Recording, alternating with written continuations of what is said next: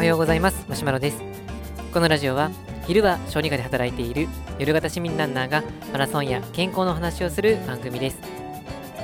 今日のテーマはランナーは注意予防接種の激しい運動とは何かについてお届けしたいと思います。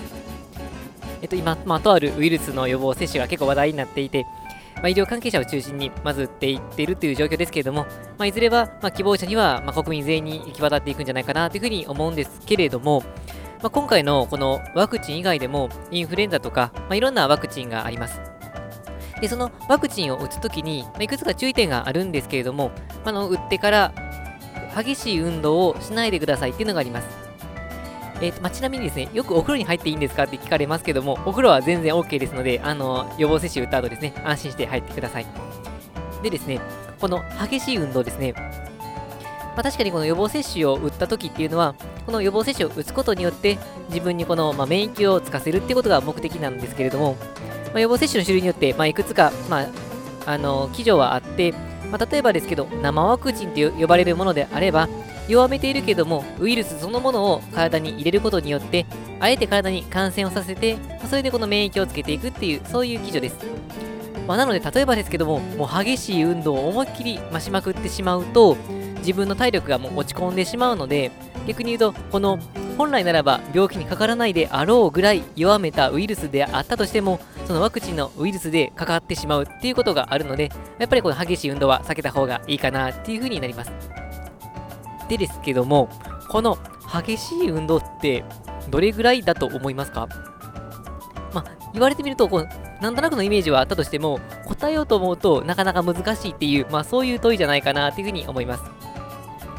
でですね、この激しい運動、で、厳密な定義はないんですけれども、一応ですね、この目安というものはあります。で、その激しい運動の目安っていうのは、息が上がるぐらいの運動、これが目安ですね。まあ、例えば、もう軽く5分ぐらいウォーキングするとこだったら、まあ、おそらく息が上がるっていう人はほぼいないかなと思うので、運動の中でも非常に軽いものになります。で、ところが、サッカーの試合をがっつり前半後半も1時間半やりましたっていう状況だと、もう多分ゼーハーゼーハなると思いますので、もうこれは明らかに激しい運動ですね。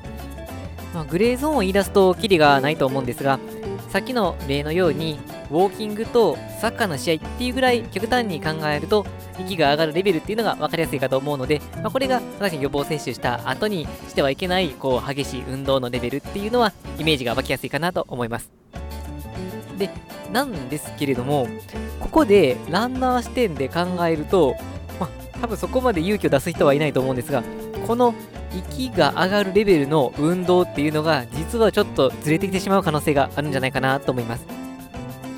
で、運動してない人からすると、まあ、1キロとか2キロ走るだけでもかなりハードだと思うんですが、走り慣れた人だったりすると、結構ですね、息が上がらずに走ることができてしまうんですね。僕の場合で言うと、10キロを1時間で走るっていうペースを考えた場合、1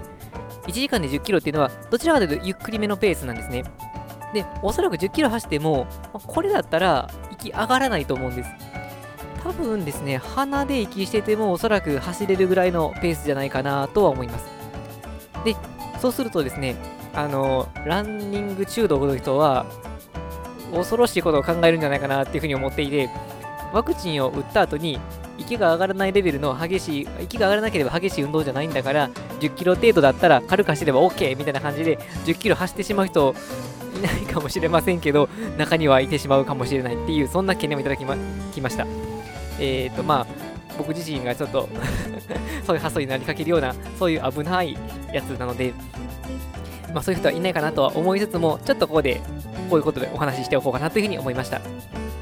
なので、まあ、息が上がるレベルっていうのは、もう確かにこの体がしんどいっていうような、こう、ゼーハーゼーハーするレベルではあるんですけれども、やっぱりこの、ちゃんとこのワクチンの効果を高め、確実につけようと思うと、それなりにこう体の調子は万全である必要がありますし、他の方にエネルギーを使うんじゃなくて、免疫をつける方向にエネルギーを使う必要があるので、まあ、であれば、息が上がらないと言っても、それなりの運動量になれば、やっぱり体力としては運動の方に取られてしまって、免疫とかの方にはエネルギーを、